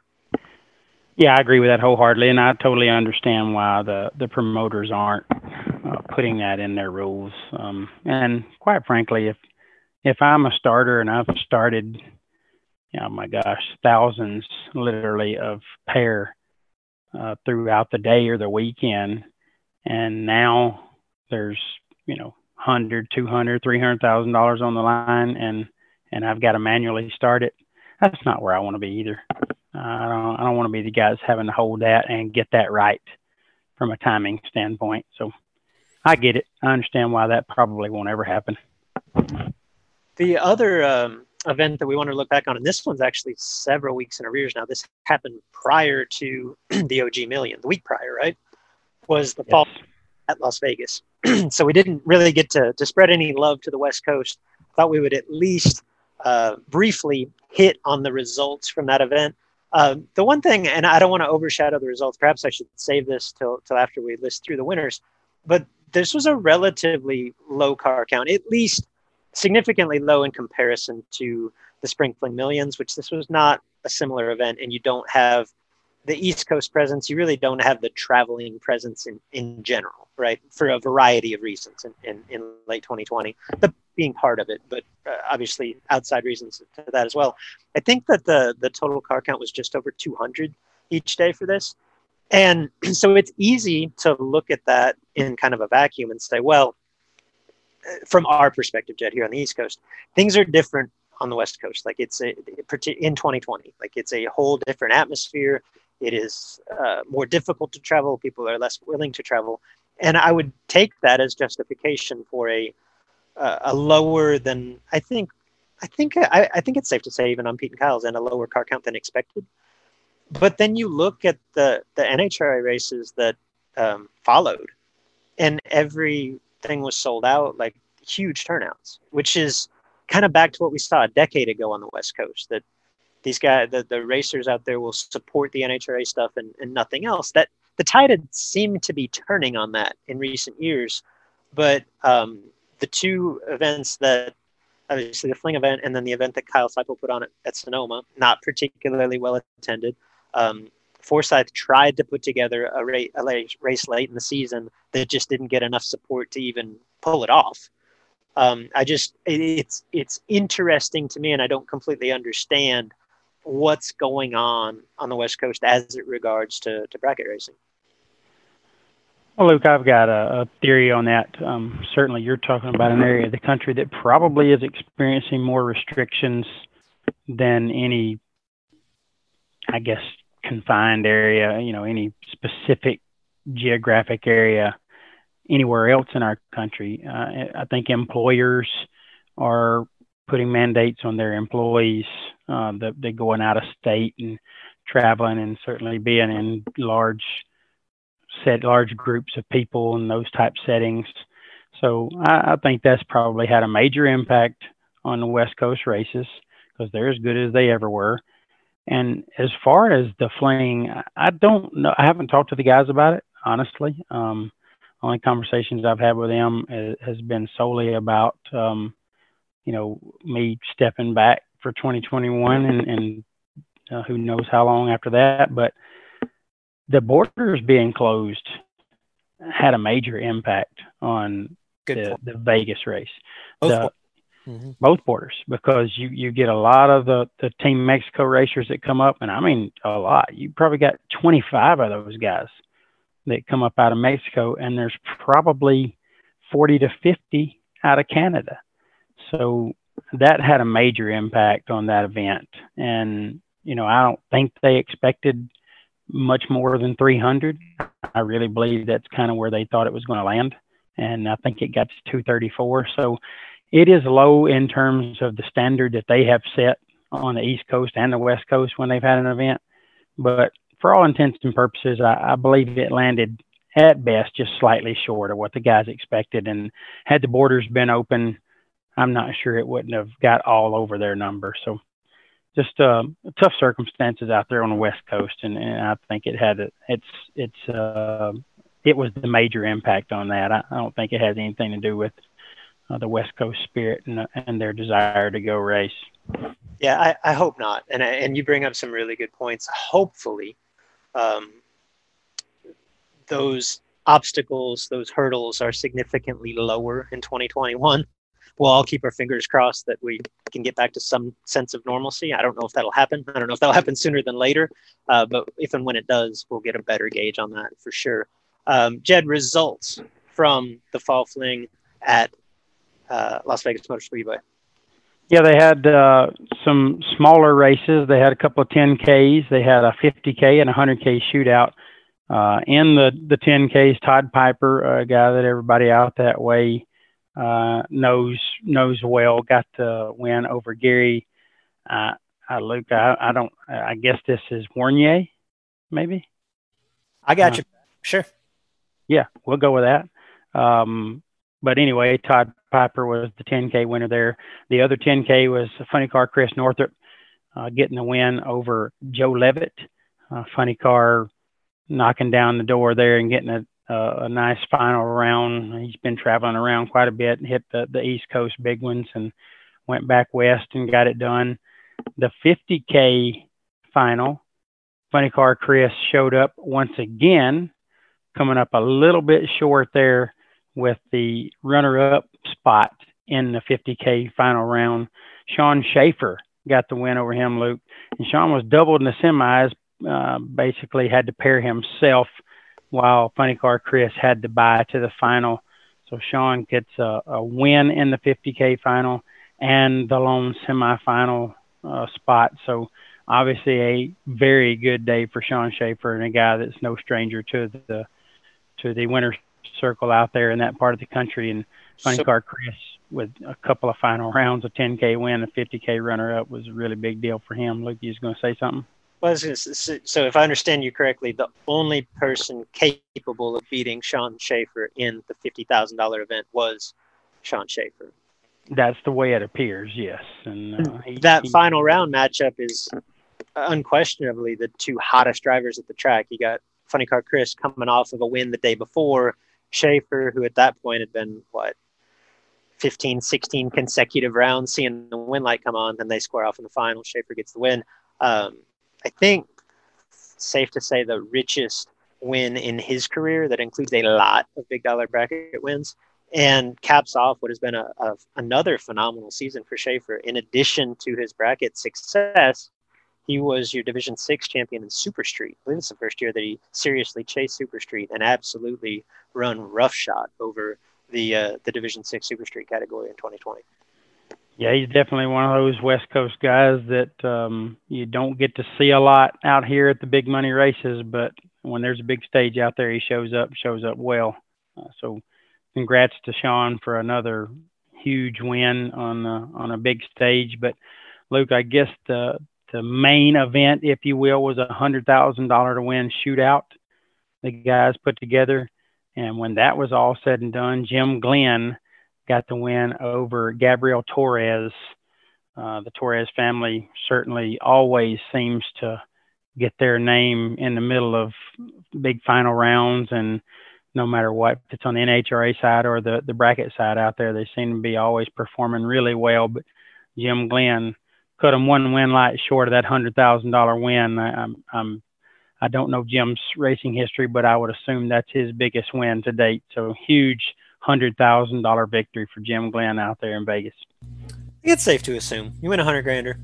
Should be the biggest win of your career. Yeah, yeah, it, it would be for most. I mean, if your name's Williams or Triplet or somebody like that, it, it might not be, but for the most part, for most everyone else, it is, and I'm sure that was for Jim. So, all in all, it looked like a great event. Um, I think the guys uh, enjoyed probably a little slower pace. Uh, they had been uh, really busy and had a lot going on back here at the East Coast races, so I think it all worked out well. They had a really good time and was able to crown all the winners. So really good fall fling, and um, I think I've already seen now where they've got four races on the schedule, and the the spring fling million is returning to Vegas or, or on schedule to return to Vegas late March of 2021. So hopefully they get back to some normalcy there too. All right, Jed, let's close this out. I just we got a couple of random notes here on the ledger. Uh, first off, as speculated, I think for the last uh, three weeks, and as as speculated here on the Sportsman Drag Racing podcast, uh, it's now official. The Million Dollar Race will move to South Georgia Motorsports Park on uh, what I believe is a five-year agreement between the Folk family and SGMP. Excited to see it move to South Georgia. Excited to see it move further from you. well, since I won't be attending, yeah, it would be much harder to me if it was an hour and a half down the road. So probably makes it a little easier for me to miss it, you know, and, and do the things that I want to accomplish in 2021. But excited for uh, the, the, I guess, the um, reputation of the event more so than anything, Luke. Obviously, a lot of challenges at Montgomery this year, a lot of challenges there in years past, um, some struggles just due to the the facility and, and what it's capable of. So uh, I believe South Georgia is going to offer uh, the million and the million participants uh, an upgrade in facility. Um, we all know the staging lanes are relatively challenging there for dragsters, for a pile of dragsters. But Randy owns a, a paving company, and they have made an agreement to get together and figure out how that paving company can help the staging lane uh, issue or staging lane situation at South Georgia and maybe extend it on out the back. You know, put some dirt in there and, and build up and make those lanes a little longer and a little straighter. And I don't see any reason why they won't get that done. So I believe the facility is going to offer the racers everything they need and offer the folk family everything they need. And certainly um, looking forward to seeing how that all plays out and hopefully the event gets back to a level not car count wise because it's all it's already been doing that for years but to a level that makes everyone feel like it's back among the premier in total because of the the the event the the, the venue that they're attending or that they're participating at and certainly everything else that goes along with a million. So I'm hoping it gets back on uh, everybody's radar on that level, and uh, the the move is a very positive one for them. We're we've reached the the point in the season as we as we essentially wrap up 2020, where most eyes are beginning to focus on 2021. Uh, a lot of dates have been set for uh, traditional events into next season. And now we've seen a handful of new event announcements pop up. Um, I, perhaps the headliner of that being your own, Jed. Yeah, uh, we we definitely have uh, some big plans for 2021. It'll be our 15th year, um, so we decided to take our triple tens for the July the fourth weekend World Foot Brake Challenge, BT World Foot Brake Challenge number 15 and make it 315s just to kind of, you know, tie all that 15 together, year 15, 15 granders. So that's going to be pretty cool. Um, you know, not often do foot brake racers get the opportunity to compete for guaranteed $15,000 a day over three days. So we're really excited about that. And we're super excited about the fact that we've got a 15 year relationship with Bristol Dragway and BTE and the supporters that have helped us make the WFC a, a destination event for foot brakers around the country. And then Luke, our uh, Labor Day 100K was really good to us in t- 2020, and we're super excited to to let people know that we're bringing that back. Um, it's going to have a little twist to it, a little different than Steve and I have ever done. We're going to have a, a progressive payout based on car count somewhat. It will guarantee $100,000 no matter how many cars are there. It will be the BT Labor Day 250K instead of the 100K, but it will guarantee $100,000 no matter what. If we get five people there, uh, those five will battle it out for 100K to win. But once we had 275 in 2020, we saw that that was a, a successful number and you know, didn't get us hurt. So we set it at 275. Anything above that in 25 entry increments, it's going to have the potential to pay up to $250,000 to win if the car count gets in the upper 400s. And that's on the flyer how how the progression works and the payout and based on cars. But you know, I guess the key is it's going to be 100,000 to win no matter what, Luke. And you know, if the racers show up big time and we get a very, very large car count, then the opportunity is going to be there for a foot brake racer to leave Bristol a quarter million dollars heavy. Awesome. Uh, I'm looking forward to that. That's going to be awesome. And uh, I think it's cool that you guys are putting that together to uh, continue to increase the uh, not only the purse but the prestige and the uh, the awareness of foot brake racing uh, across the country. So kudos to you. Uh, event that really just kind of caught my eye, uh, and I don't know that they've completely revealed the details just yet, but um, Tyler Bohannon, Brian Whitworth, and I believe it's my understanding at least that, that Bo Butner is involved on this involved in this at some level, uh, have combined to put together a massive uh, stock super stock combo race. It's coming to again the racetrack formerly known as Gateway. Uh, Worldwide Technology Raceway in St. Louis in uh, early April. I think it actually the, the, opening days of the event, maybe the last day of March.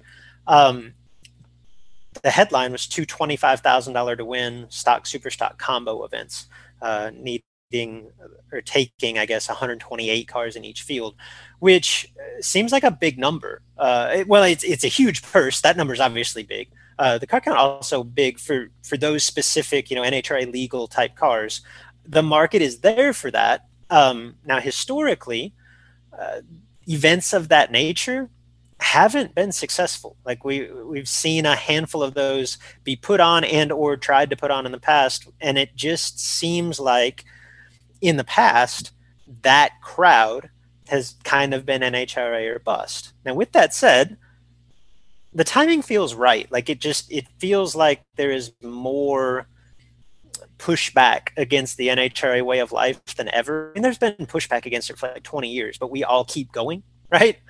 It, it seems like if this is ever going to work, it's going to work now. And I think if it's ever going to work, it's going to be with people that have the connections in that type of racing that the Bohannon family, the Butners, the Taylors do. Like, I think if anybody can pull this off, it's them um, it, I think they've really got their finger on the pulse of that community. I'm just anxious as a bystander to to see this play out and see um, if it's just immensely supported or what. Like I don't really have a prediction. I could see this going a variety of different ways, uh, but I'll be watching it really closely, and I think it's cool that they're putting something like this together. And to that point of just kind of providing a uh, an alternative, I guess, to the racers to the NHRA uh, format.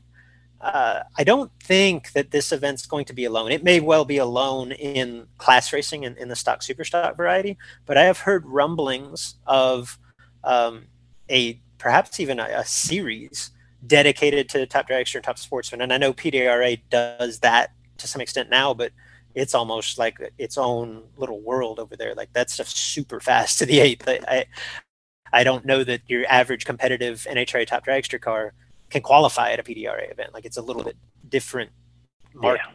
Um, but I've heard rumblings of that, and I've actually um, heard the possibility of some 90 racing being put together on like a big dollar level away from NHRA. So we shall see what develops in the coming months. Yeah, be interesting to see how that plays out. Definitely, um, got some guys that that have a little juice behind it and people that understand um, how to get that information to the racers. Uh, you know that that could be a challenge when the the the NHRA typical NHRA racers not watching closely at the the big bracket races and and how that information is is distributed to the racers. So these guys know the avenues in which to get that information to the to the hardcore NHRA guy. So I think you don't it'll lend itself to good results. You don't think that your 515 stock eliminator wake up call guy has a valid social media account? yeah, they they, uh, they might not be watching it as close, Luke. Uh, not real sure. I doubt they're on Tinder. a little bit different demographic, to to be sure. Um, last note on uh, on the ledger here. Uh, you heard Ashley at the end of last week's show um, with the discussion with Kip Pool. He was our this is bracketracing.com driver series no box champion in 2020. Uh, he's joined by Lane Savar. Lane won the Top Bulb Championship in 2020. If you're not familiar with the driver series, what we did is we kind of put it together on a on a beta level here in 2020. We had five racetracks uh, involved from across the country. It, it, just so happens that both of those winners call Bremerton dra- uh, Dragway out in Washington home. Uh, but racers were able to accumulate points through a handful of events at their home track and then compete, uh, you know, essentially on a nationwide level for our national championship, which was uh, $2,500 cash uh, to each of those winners. And in fact, on uh, Lane's end, he got a $1,000 bonus for being a member of This is Bracket Racing Elite. So a little bit extra money out of my pocket there, but uh, happy to provide that to Lane Savar. You've heard Lane on the podcast before. We'll have him on again soon. Uh, but the the series has officially ended for 2020. We've got big plans for 2021. If you want to uh, read a little bit more about Lane, about Kip, about each of the top 10 finishers and the series itself, you can check that out at thisisbracketracing.com slash driver series. Jed, that's all I got. You want to close this thing out? Yeah, Luke, and uh, we didn't talk about this pre-show, and I didn't put it in the notes. Uh, just been thinking about it as we go, but uh, would be remiss if we did not mention that our good friend, uh, Big Nasty, Kyle Seipel, has announced that he's stepping away from Sonoma. Um, obviously, Kyle has had some tremendous health challenges over the last couple of years, and you know those that's been quite a roller coaster for him and his family. Uh, those that they've had some good times, and uh, those challenges are probably a little ramped up right now, and Kyle uh, wants to spend more time with family and focusing on the flings. And when he's not doing those things, uh, you know, he certainly will have uh, a lot dedicated to making sure that he stays healthy and and continues this battle that that he's had. So uh, the the facility will miss him. I know he's done great things for their bracket program. I think they've even announced that they will not continue the bracket program for 2021. Basically, Kyle's efforts and his knowledge and abilities and connections was really what was holding that together. Um, so, you know, I hate that for the the people that choose Sonoma as their venue of choice for bracket racing, and um, they'll have to certainly find somewhere else to go. But I respect Kyle for doing what he needs to do to make sure that that he continues down the the road of the gives him the path to success to to beating this terrible disease, and um, certainly going to need all his friends and family support as he continues on with that battle. So, kudos to Kyle. Great job uh, the the time that he spent there at Sonoma, and I'm sure he'll be missed out there. But I'm hoping that it it leads itself to the the best results possible for him. Yeah, I'll echo all of those remarks. Obviously, if you if you got a chance to read Kyle's uh, Facebook post, uh, it's obvious that uh, his priorities are in the right place. I know uh, it's a bummer for the, uh, the, the local racers there, and that's obviously not a group that uh, that Kyle ever wants to let down. But you got to you got to put focus where focus needs to be, and right now that focus is on getting Big Nasty back healthy. No doubt. I think uh, faced with that decision, we all would have made the exact same one. So keep fighting, Big Nasty. We're pulling for you. We're praying for you, and we love you, bud. Luke, other than that, that wraps us up. Uh, number 204 is officially in the books, and uh, it's been a fun show. Uh, it's great going down the NHRA trail with you and hearing your breakdown of that. That's uh, you hadn't got a chance to do a whole lot of that this year, but it was really good stuff as always. And uh, covering this little bit of bracket racing, of the tidbits was a good time. We appreciate everyone listening, and certainly appreciate the sponsors that help us bring the show to you each and every week we hope that uh, you guys support them each and every opportunity you get. You know, we owe it to them to give them an opportunity to earn our business for the products and services that you're in need of that they offer. So certainly reach out to them as often as possible. And um, definitely reach out to us here at the Sportsman Drag Racing Podcast through our Facebook page. Tell us what you liked about the show, what you didn't like, um, what we got wrong, what we got right, what you enjoyed, whatever. Just reach out to us and let us know you're listening and tell us what you would maybe like to hear less of, more of, whatever. We just want to hear from you and, and know that you're out there and you got suggestions for us. And if you like to go the Twitter route, you can do that to either Luke or myself. Luke is at Luke Bogacki, B O G A C K I. I am at JP11X.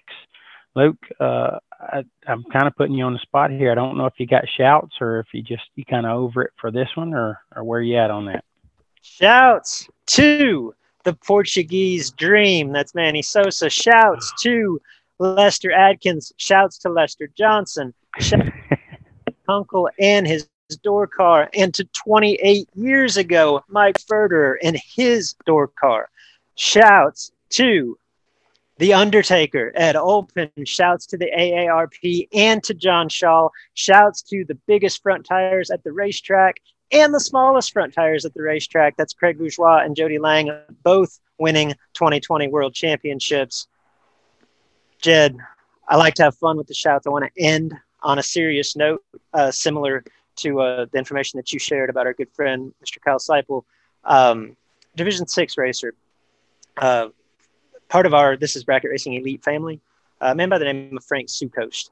Uh, within the last week, uh, Frank got the call that I think all of us as parents dread more than anything. Um, Frank's 16 year old daughter was killed in a, in a highway accident. Um, I think it was, uh, there's several uh, young women in the car, three of whom lives were taken, including Frank's daughter. Um, our good friend Jed Steve Kelly started a GoFundMe for um, Frank and his family. Uh, I, I, know at this point that's little solace, um, but it's something that we can do, and I wanted to share here. Uh, we'll put that the link to that GoFundMe in the show notes uh, if any of you um, want to reach out to Frank, support a racer in need at, at you know probably the darkest hour. Um, we'll include that. Like I say, you can check that out in the show notes. We'll make a post on Facebook as well. Yeah, thank you for mentioning that, Luke. Uh, I was not aware, but uh, certainly something that we all fear. Uh, those of us who have children, and uh, something I couldn't imagine having to go through. So certainly have that family in our thoughts and prayers, and hopefully the the GoFundMe will um, definitely lift them up in whatever way they need lifting to help them get through this, and certainly take care of some obligations that they'll have that that they've never wanted or dreamed of having. So um, get that link posted and you guys visit it and do what you can. Every little bit helps, and I'm sure the family will be very appreciative. And thank you to our buddy Steve Kelly for for getting that rolling. And that does it, guys. We've certainly enjoyed the show, enjoyed talking to you about sportsman drag racing. We can't wait to do it again next week. Thanks for tuning in. We'll talk to you soon about more sportsman drag racing. It's November, and that means that it is time for the annual BTE Black Friday sale. If you are in the market or in need of transmission, torque converter related components for your race car this off season, this is the sale that you do not want to miss. 20% off essentially all BTE products. The only thing excluded is uh, complete gear sets. Included are complete transmissions, torque converters, and just about every related component that BTE makes. It's 20% off this month. Uh, we're taking orders now at thisisbracketracing.com. You can also order at bteracing.com. Uh, most orders will not ship until after Black Friday, but they will ship in the order in which they are received. So again, take advantage. Thisisbracketracing.com. Uh, we've got the promo code on the website there. Elite members get an additional 10% off. So if you're an elite member listening to this, you know your promo code as well. Be sure to take advantage of that. BTE Black Friday sale now through the 27th for most of us, the season is over. It's time to decompress. And while I, there is definitely value in that, at some point, we also want to remove ourselves from the season, look back, analyze exactly what we did well, and what are the areas, the opportunities in which we can improve. If you take the time to pinpoint those, assuming that you are a racer who sees areas of potential improvement, and I think there are potential improvement areas of potential improvement for all of us, this is Bracket Racing Elite can help you take the next step toward getting to where you want to be, toward becoming the best version of yourself on the racetrack. We only open enrollment to This is Bracket Racing Elite twice a year, but mark your calendars. Our off-season open enrollment is quickly approaching. We're going to open the doors on November the 23rd. That is going to be your opportunity to join This is Bracket Racing Elite. Enrollment will be open for two weeks. So learn more. This is bracketracing.com slash elite.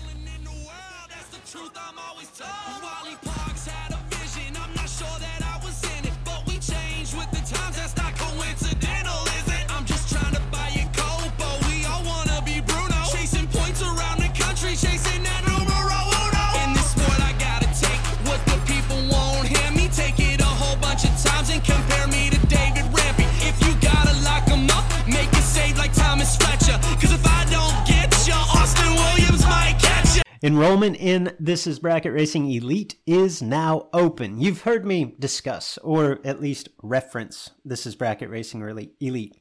It is the premier offering of our website, thisisbracketracing.com.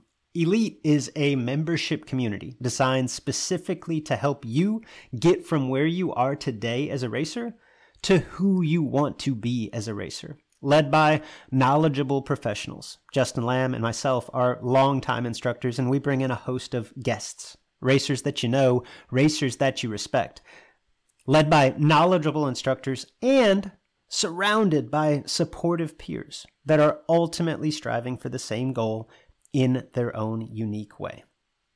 The truth is, at each event, there are a hundred plus entries, there's one winner.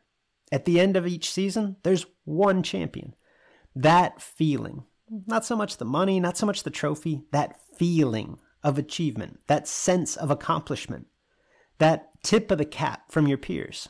That's why we do this. You can dream of that feeling all you want, or you can take action, take steps toward becoming that racer.